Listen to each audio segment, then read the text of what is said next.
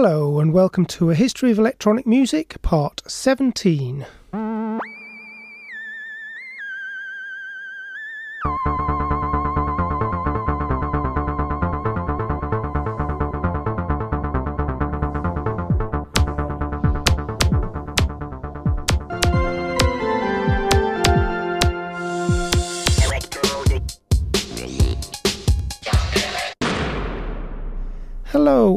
Welcome to the show. Uh, my name is Paul Sheeky, and before we get into it properly, uh, just a quick note that I've tidied up my web presence a bit.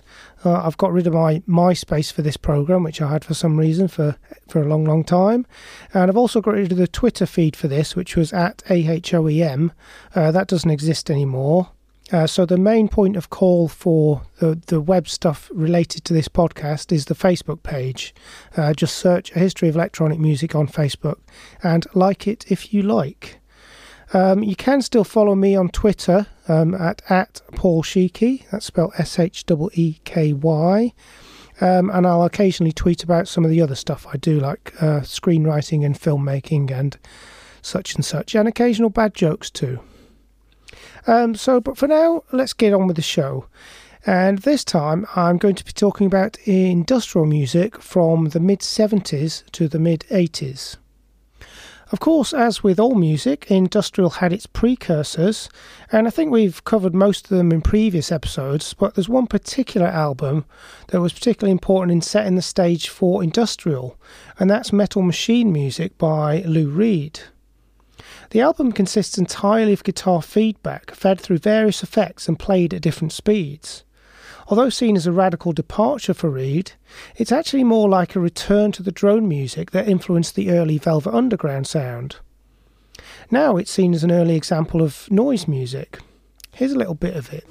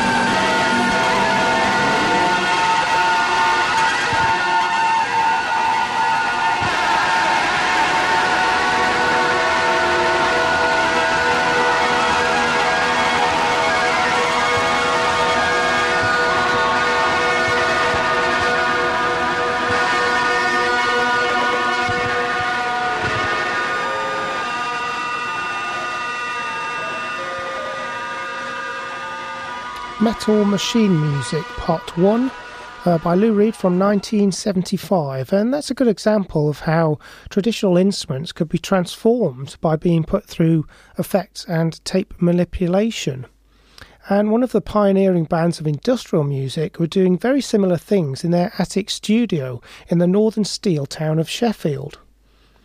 Cabaret Voltaire took their name from the Zurich nightclub, which was the centre of the anarchic art movement Dada, of which they were great fans. But their musical inspiration came more from Brian Eno and his exhortation that you no longer needed to be a musician to make music. Here's a member of the band, I'm not sure which one, talking about that period. During sort of maybe 75 or whatever onwards, the techniques that were pioneered or whatever with the development of synthesizers, uh, the, the simple use of multi-track tape or whatever, uh, meant that people could sort of express whatever they wanted to without having a tremendous backlog of of knowledge, you know, about about those sort of instruments, and also the sort of the feeling that, that came up around, you know, 77 and the punk period. There was was a sort of rejection of the notion that you have to be a trained musician. That was taken from the November 1981 edition of Merauke Klung audio magazine. I just got it off YouTube, so you can listen to the full thing on YouTube if you like. We are not musicians became one of Cabaret Voltaire's mottos. Another was, No sound shalt go untreated and this was certainly apparent in their early experimental works, which were really done for their own amusement and to piss people off with their strange music, which they'd occasionally play out of the back of the van as they drove around Sheffield. Using a tape recorder and some homemade effects units, they twisted conventional instrument sounds beyond recognition. In this case, a clarinet.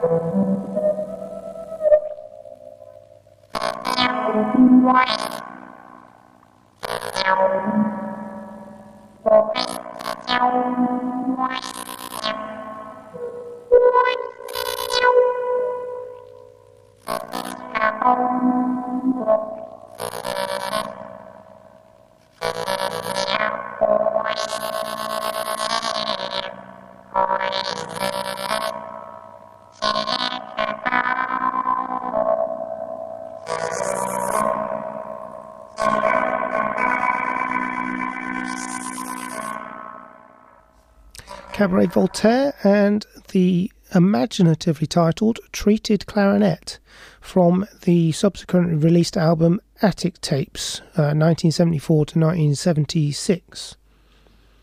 As well as treating instruments electronically, they also experimented with montage techniques, combining found sounds with samples from records, TV, and radio, a thing that would become a particular trait of the industrial genre. This clip from the same audio magazine as before explains how their approach to sound was influenced by the work of William Burroughs. Uh, William Burroughs, for one thing, is used very, doing very much the same thing with words. You know, he, he will let, he will give the words or the phrases or whatever uh, a life of their own, and I think that's what we've tried to do with sound. I take different sounds place them together and the juxtaposition of those sounds gives them a new, a new sort of lease on life, a new meaning. And so people like Burroughs do that with words. And here's that idea in practice. And it's also a track which features a Farfisa drum machine having a nervous breakdown.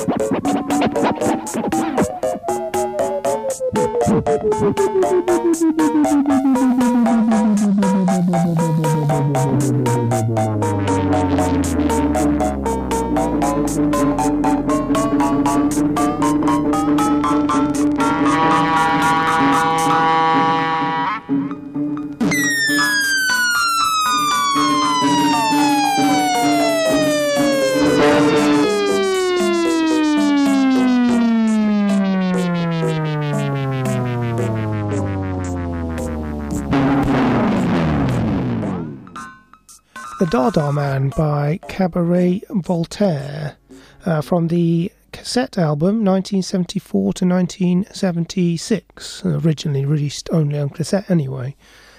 Cabaret Voltaire weren't the only group taking Dada's anti art aesthetic and creating their version of anti music.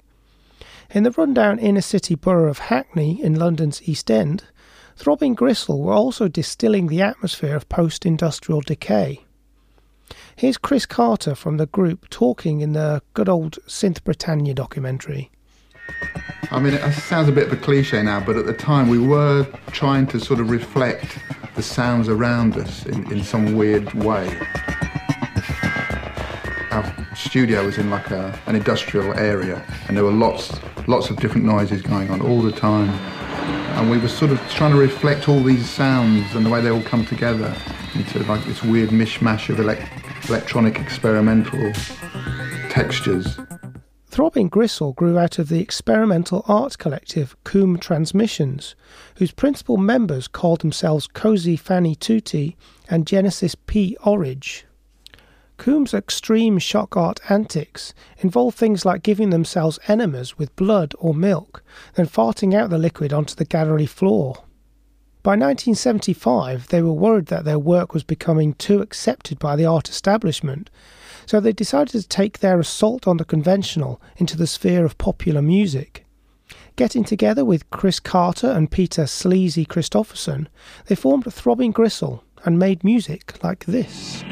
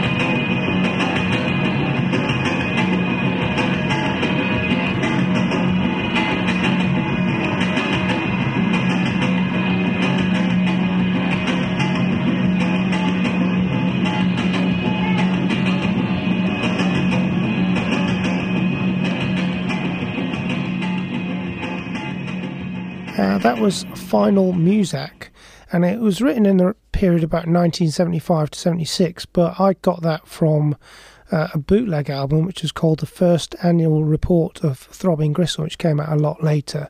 Because originally that was only released on cassette and just handed out to friends in a very DIY punk style. Throbbing Gristle's music at this time was recorded in their home studio, dubbed the Death Factory, due both to its proximity to London Fields, which was used to bury the plague victims of old London, and a reference to the Nazi death camps. Extreme imagery and subject matter were a key component of TG's music, as Pete Orridge has said. We were interested in taboos, what the boundaries were, where sound became noise, and where noise became music, and where entertainment became pain, and where pain became entertainment, all the contradictions of culture. Their music was confrontational, even assaultive, and they experimented with high and low frequencies at extreme volumes to create bodily reactions such as nausea, dizziness, and tunnel vision. Even in their studio work, the poor recording quality was part of the aesthetic, as the music wasn't so much meant to be listened to as felt. They also attempted to reject all previous notions of musicality, believing that the three chords you needed to learn to be in a punk band was three too many. They did take on board punk's DIY attitude, however, and started their own label, Industrial Records, in 1976. Using the phrase industrial music for industrial people as their tagline, and a grainy photo of an Auschwitz crematory for their logo, they released their first official album, the second annual report of Throbbing Gristle. Their first single followed soon after, and it continued the fascination with fascism, being about a glue sniffer who takes things too far and ends up sniffing the Nazi death gas, Zyklon B.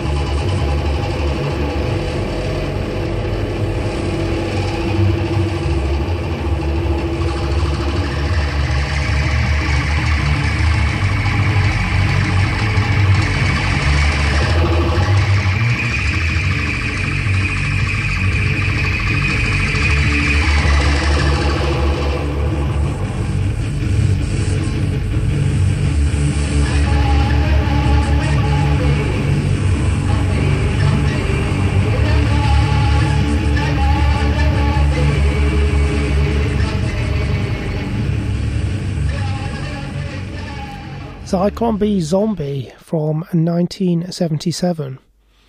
Shock tactics, however, can only go so far until they themselves become predictable. So, in a radical change of style, the other side to the double A sided single was the quite pleasant sounding United, which was designed for people to fall in love to, according to the press release.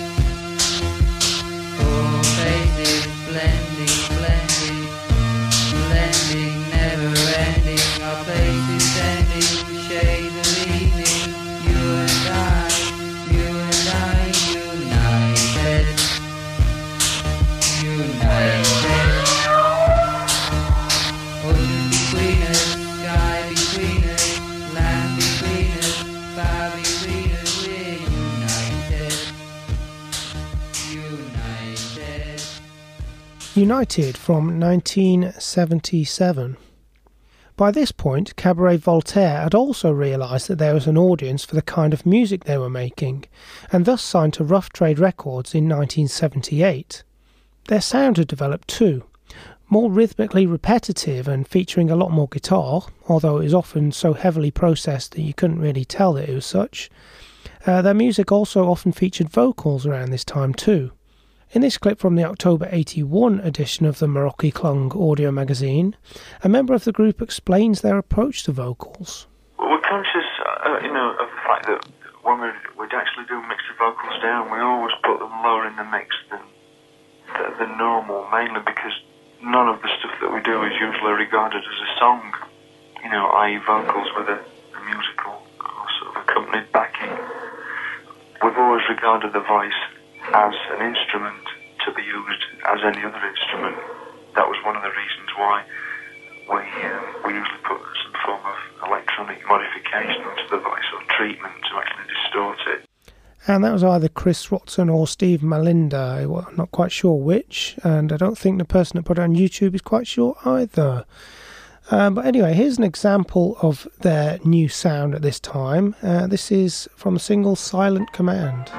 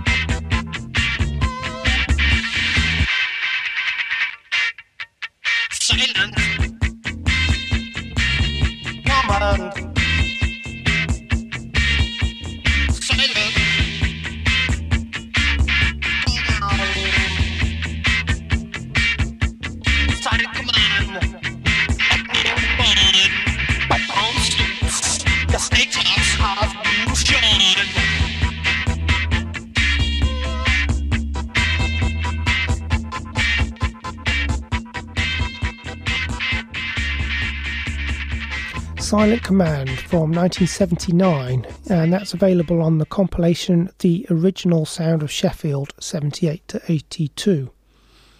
Also in the north of England, a post punk scene was developing around Factory Records in Manchester.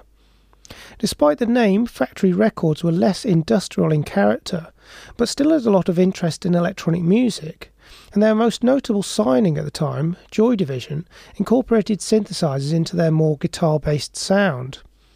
Here's Bernard Sumner from the band explaining how the track Atmosphere came about, and he'll go straight into the track afterwards. I remember we went to write a track in a studio called Cargo in uh, Rochdale, and when we went in, I, I'd uh, we found a little Woolworths organ that you switched it battery powered, switched it on, and it blew a fan. You could play chord buttons on it, so I was messing about with these chord buttons, and then Martin Hannett, I think, had brought in a Solina string synth, and you can play more than one note at a time on it. So I got the organ and and, and the synthesizer and hit these chord buttons and uh, wrote Atmosphere, Joy Division track, and just seemed to write it there in the studio.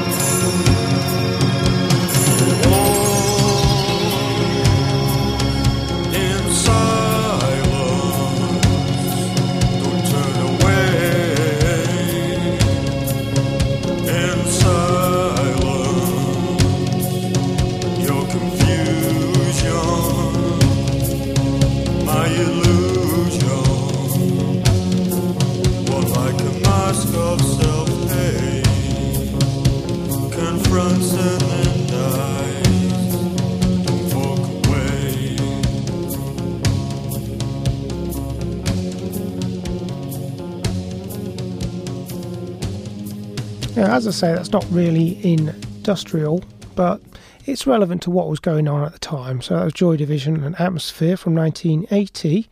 And here's Bernard Sumner again talking about an important aspect of electronic music at this time, and particularly to industrial, the homemade synthesizer.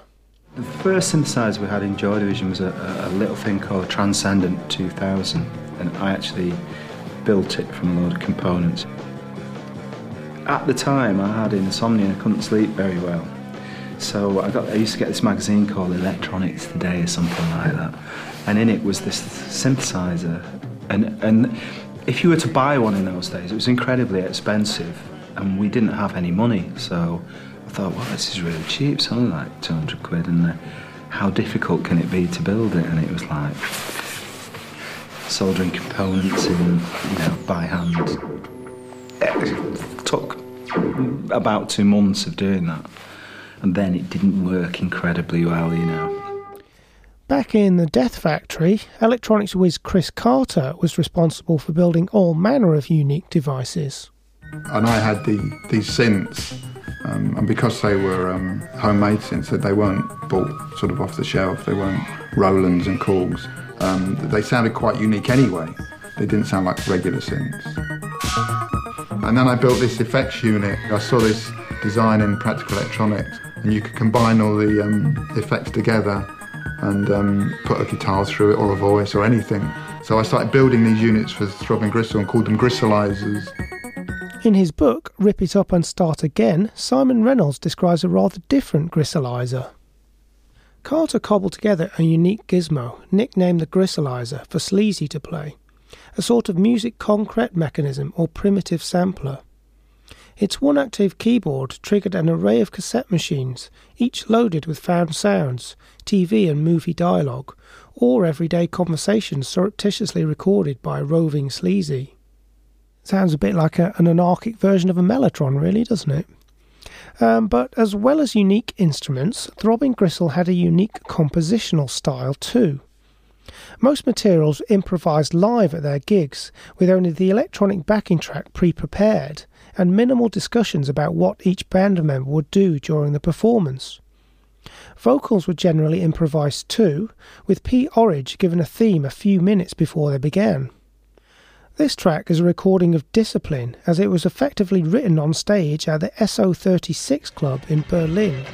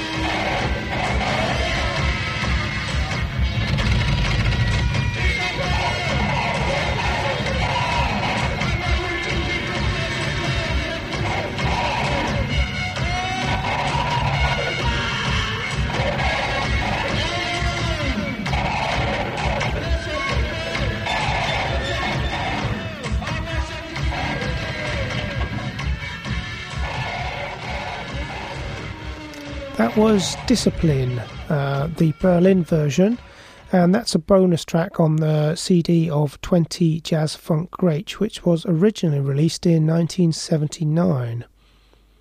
By this point, the idea of industrial music had spread and been taken up and developed by numerous bands worldwide. I'd say that there's about three discernible trends in the music at this point. Let's take a look at the more experimental and noise music aspects first. This comes in several flavours. American Boyd Rice had been experimenting with electronic music since the mid 70s, but it wasn't until the late 70s that he got something released on Mute Records under the name Non. Even the release itself was experimental, as the vinyl record contained locked grooves and an extra hole for multi access playing at any speed that you chose. But it also had normal playing tracks as well, and this is one of them. Uh, this is Mode of Infection.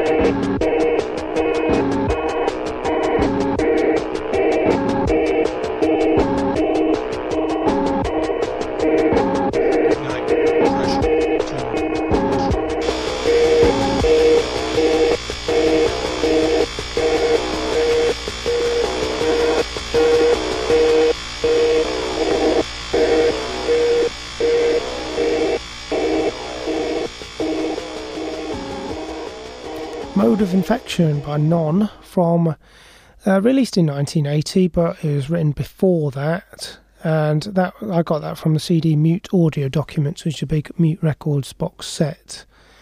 Uh, also in the electronic noise music vein at this time was a sound art collective led by Nigel Ayers and called Nocturnal Emissions. In the early 80s, they were experimenting with music like this.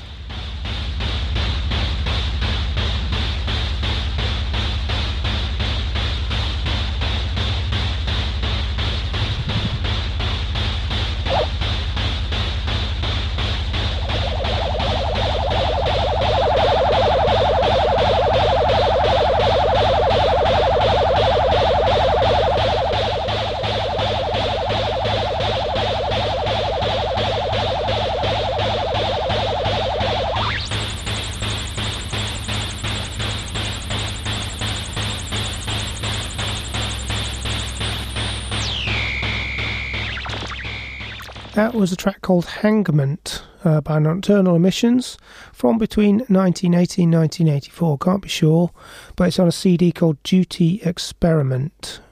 And regular listeners to this program will, of course, recognise that that sounds quite a lot like the avant garde electronica from the 50s and 60s. And that's another aspect of industrial, really, uh, that the access to technology led to a democratization of the ability to make weird noise experiments that hardly anybody would actually listen to. And another obvious parallel to industrial was krautrock, and there's a great many similarities both musically and in the experimental convention defying attitude of the two genres. One artist that's often labelled as industrial but really had more in common with other genres is Nurse with Wound. Founder member Stephen Stapleton considered 1982's Homotopy to Marie to be Nurse with Wound's first real album, and from that album, this is a short extract from the very long track, The Schmerz, Unsullied by Suckling.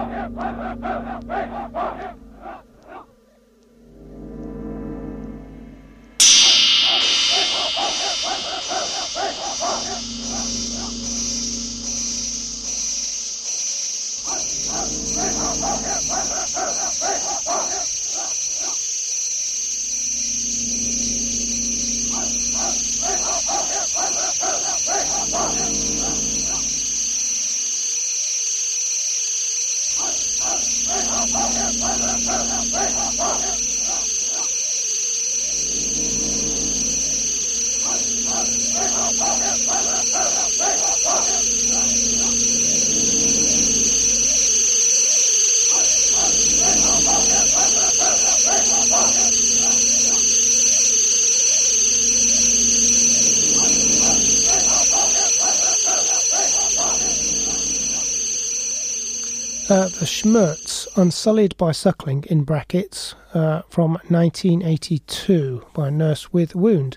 And the full track is about 25 minutes long, so sort of Tangerine Dream length, really, so it points more towards krautrock in a way. Uh, but a one time collaborator of Nurse with Wound was William Bennett, who is responsible for the formation of the most extreme expression of industrial noise music in the shape of the band Whitehouse. Their proclaimed mission was to produce the most extreme music ever recorded, both in terms of the musical content and in terms of subject matter. This track, for instance, is dedicated to German serial killer Peter Kürten. Uh, you may want to turn the volume down in your headphones for this one.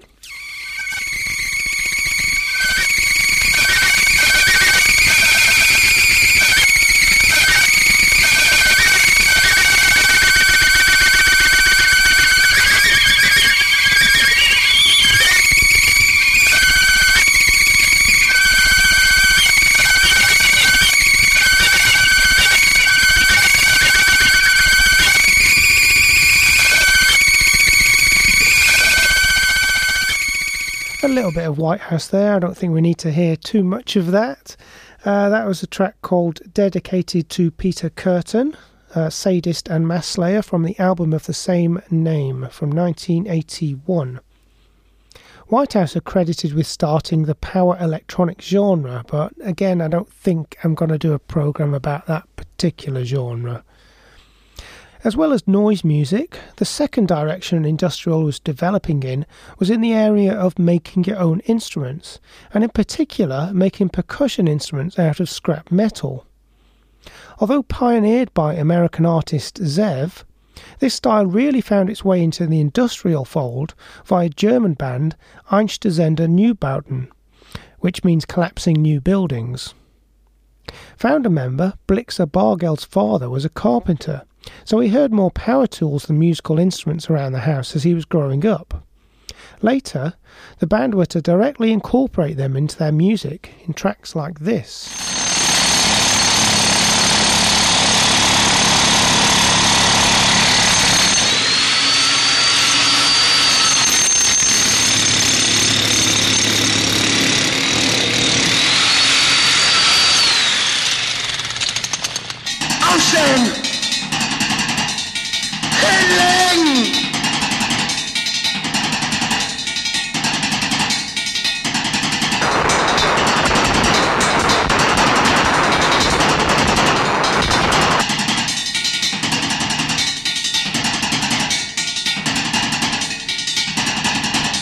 Zustand der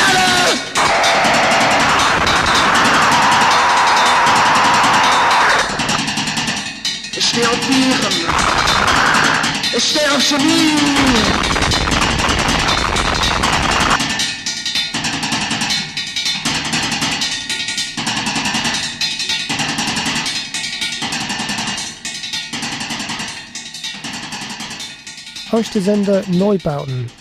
That was originally called Steh auf Berlin from the 1981 album Kollaps, but on the compilation Strategies Against Architecture, that was called Krieg in den Städten, uh, War in the Cities. Having scrap metal instruments proved quite practical for the band, as when they toured, they didn't take the instruments with them and just hit the local scrap yards when they got into town and grabbed new ones. In a similar vein, British band Test Department turned to scrap metal instruments because they couldn't afford to buy any other sort. Whereas Einstürzender Neubauten celebrated destruction, Test Department wanted to create something positive and creative from the remnants of industrial society, and even joined together with a Welsh male voice choir to do a charity album for the striking miners in the early 80s. Their first album is a collection of live recordings from between 82 and 84, and here's a little taste of it.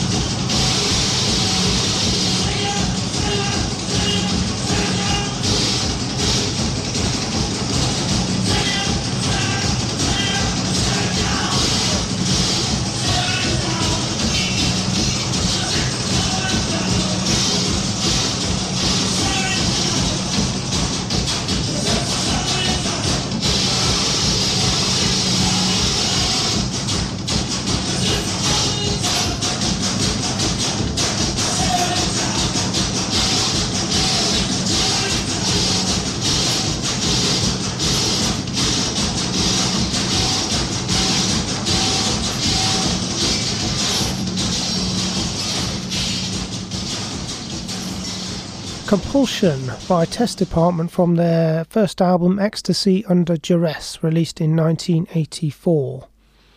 Although that's not particularly electronic, the next track is, as it's by Australian metal hitting band SPK, who shared a love of radical leftist politics with Test Department. The name SPK could well come from the German for Socialist Patients Collective, a group that believed, to quote Wikipedia, that the sick formed a revolutionary class of dispossessed people who could be radicalized to struggle against oppression. Musically, they were still very noisy, but often had a looped electronic bass or drum pattern, which points more towards the direction they would head in in the future.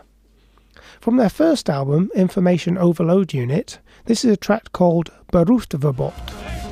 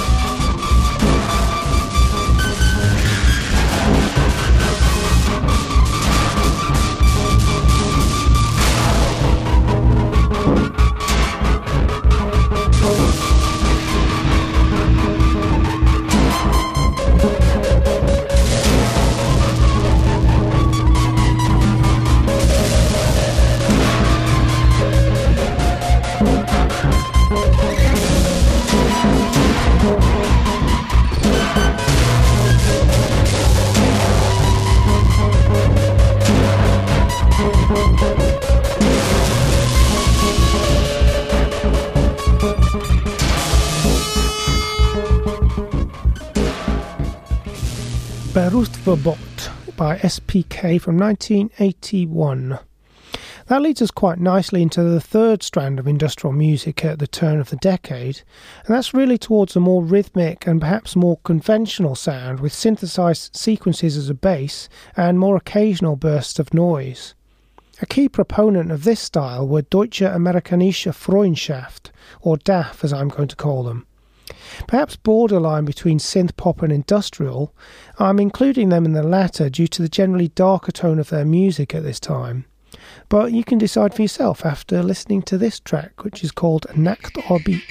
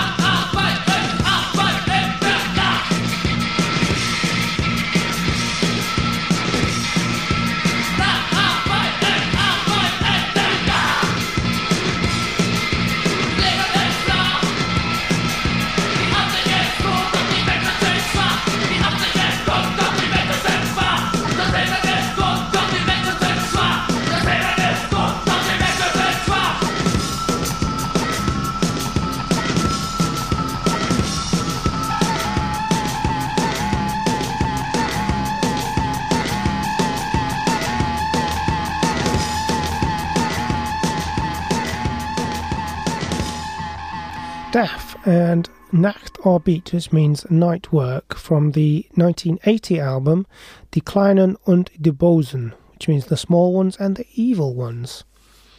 Later DAF albums brought them close to a synth pop sound, but they still retained a punk like edge which made them closer to the subgenre electronic body music or industrial dance, uh, which I'll hopefully come to later and hopefully we'll come back and revisit DAF at some point. But for now, I'm going back to revisit Throbbing Gristle, who also drifted more in the direction of sequence driven tracks with less extreme noise elements. Again, from the album 20 Jazz Funk Greats, this is a track called Convincing People.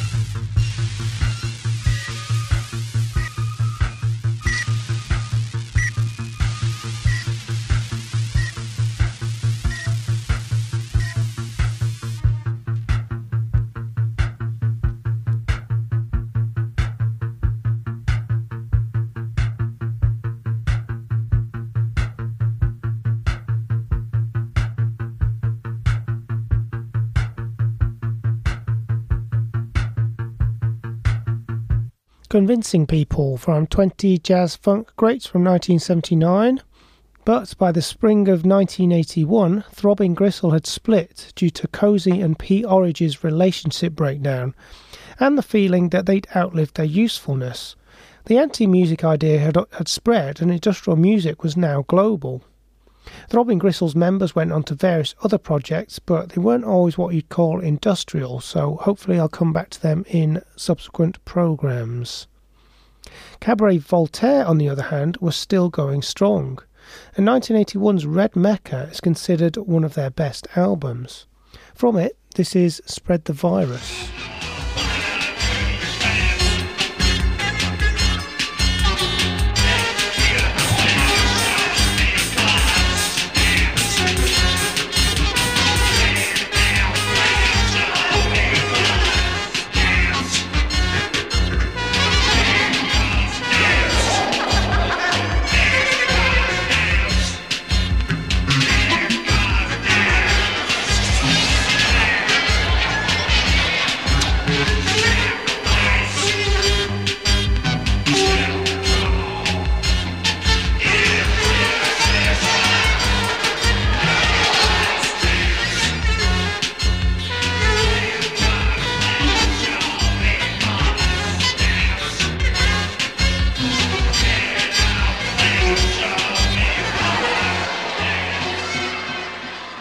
Spread the Virus from 1981 from the album Red Mecca, which was about religious extremism in both Iran and in America. Chris Watson left Cabaret Voltaire shortly after their next release, 2 times 45, and the two remaining members, Stephen Mallinder and Richard H. Kirk, found themselves looking for a new direction. The answer came from New York in the form of John Robie, who was the co creator of Planet Rock who wanted to remix their track Yashar for the burgeoning electro scene. The result opened CV's eyes to a potential new audience. As Kirk has said, what he did with Yashar was a big catalyst in terms of us realizing, well, we can strip this down, get rid of some of the clutter, tweak a few rhythmic elements, and it's actually going to work in a club. And that was a quote taken from the book Rip It Up and Start Again by Simon Reynolds yet again. And here's the track. This is the John Robie mix of Yashar.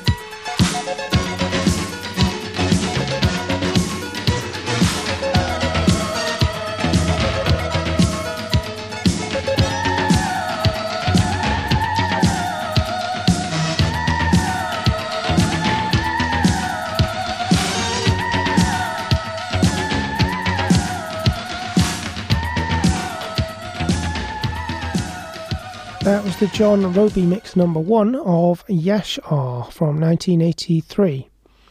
Although that remix was released on Factory Records, Cabaret Voltaire by now were under contract with Some Bizzare and Virgin. In fact, Some Bizzare had deals with many of the leading industrial acts of the day. One of those was Australian James G. Thirlwell, who recorded under a huge variety of names, most of which contained the word fetus. Unusually at this time, he played all the instruments himself, so had to plan his studio sessions meticulously, but ended up producing some of the best industrial music of the time. In this track, he transposes the Nazi Soviet non aggression pact onto one of his troubled romances. This is called I'll Meet You in Poland, Baby.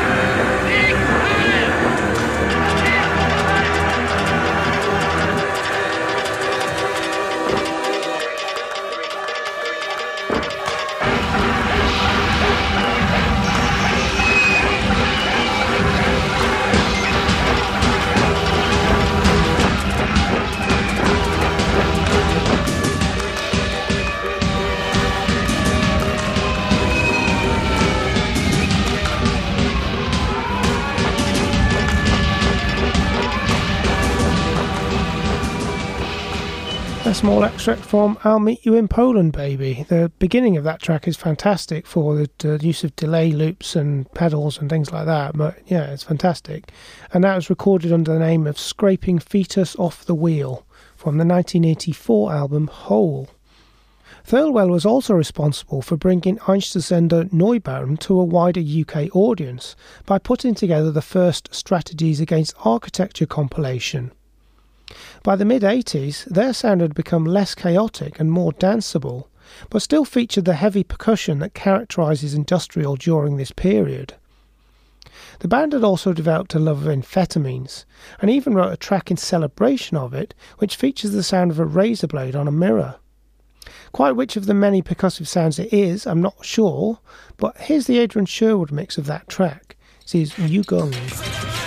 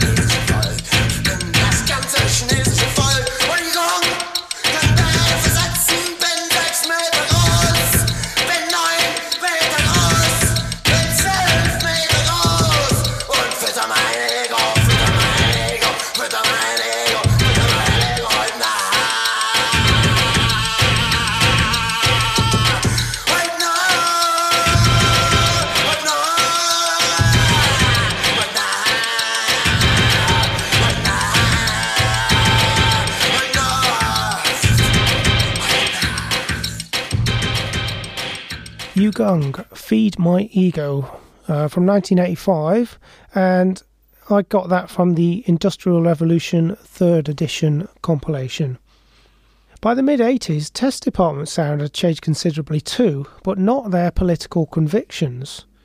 Their 1986 album, The Unacceptable Face of Freedom, is highly critical of the right wing government of the time, and also features the increased use of samples, some musical in nature, and other snippets from news programs and political speeches designed to convey their socialist message. Uh, this is part one of the title track of that album.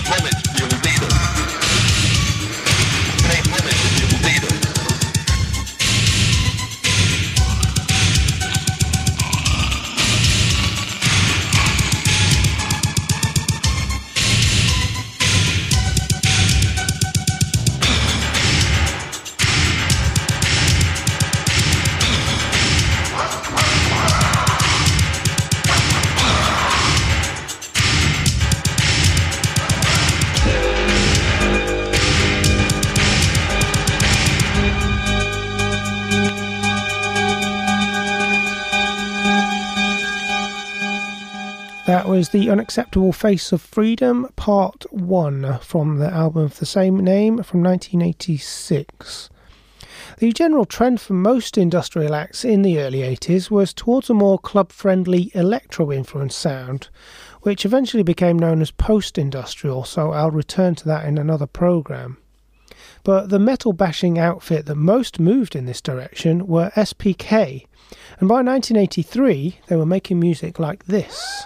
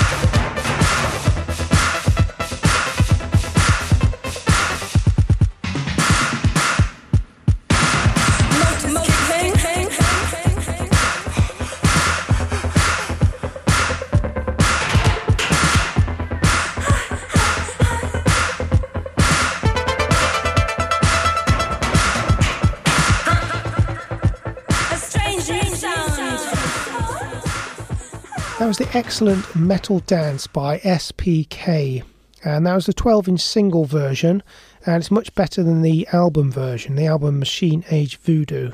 Uh, it's got a different version on it. Uh, but that was from 1983. At this time, Cabaret Voltaire too were becoming more club orientated and began hanging out at the legendary Manchester nightclub, the Hacienda, and actually became the first band to play live there, apparently. And luckily, there is a CD available of them live at the Hacienda in 1983. Uh, they, and this next track is taken from that. It's called Talking Time, and it sort of shows the more dancey direction that they're moving in.